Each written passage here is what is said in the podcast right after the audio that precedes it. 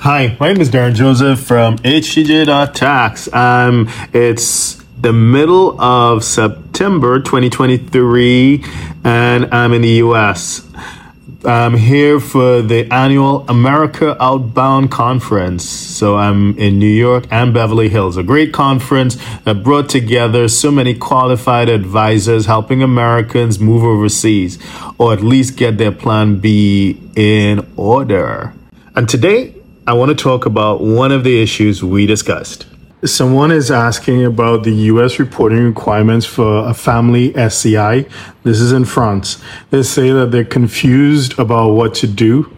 The kids, the husband and themselves are equal shareholders, and the kids have new propriété shares, and it's a small SCI of rental properties. So first of all, what is an SCI? SCI stands for Société Civile Immobilière, which is a legal structure that's normally used for holding real estate. And what is it coming to use? What is its purpose?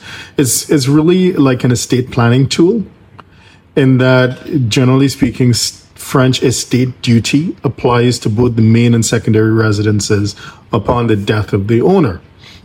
So what the SCI does, it imposes discipline between the co-owners and avoids the inconvenience of an indivision. And it's also transparent for French tax purposes. So it's not a tax play. It is really about estate planning. So the SCI is not empowered under statutes to undertake any commercial activity. It's just a holding. It's like a holding structure. And the parts of the shares in the SCI become, upon the death of the owner, that they pass in accordance with the rule of domicile of the deceased, but it avoids French heirship rules. So it defines who gets what according to the SCI structure. So she mentioned the kids have no propriété shares. So what does that mean?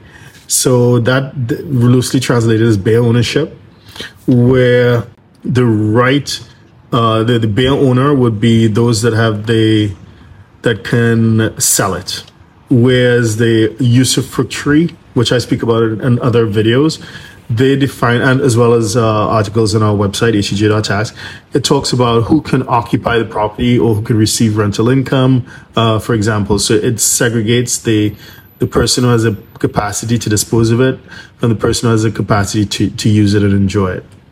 So the bare ownership means that they just have the capacity to dispose of it later on.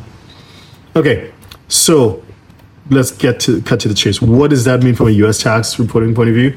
Generally speaking, of course, facts and circumstances will drive it, but generally speaking, that'll be a form 8865 for certain foreign partnerships. So that's typically what we would use, a form 8865. So if you have any questions, please feel free to reach out to us.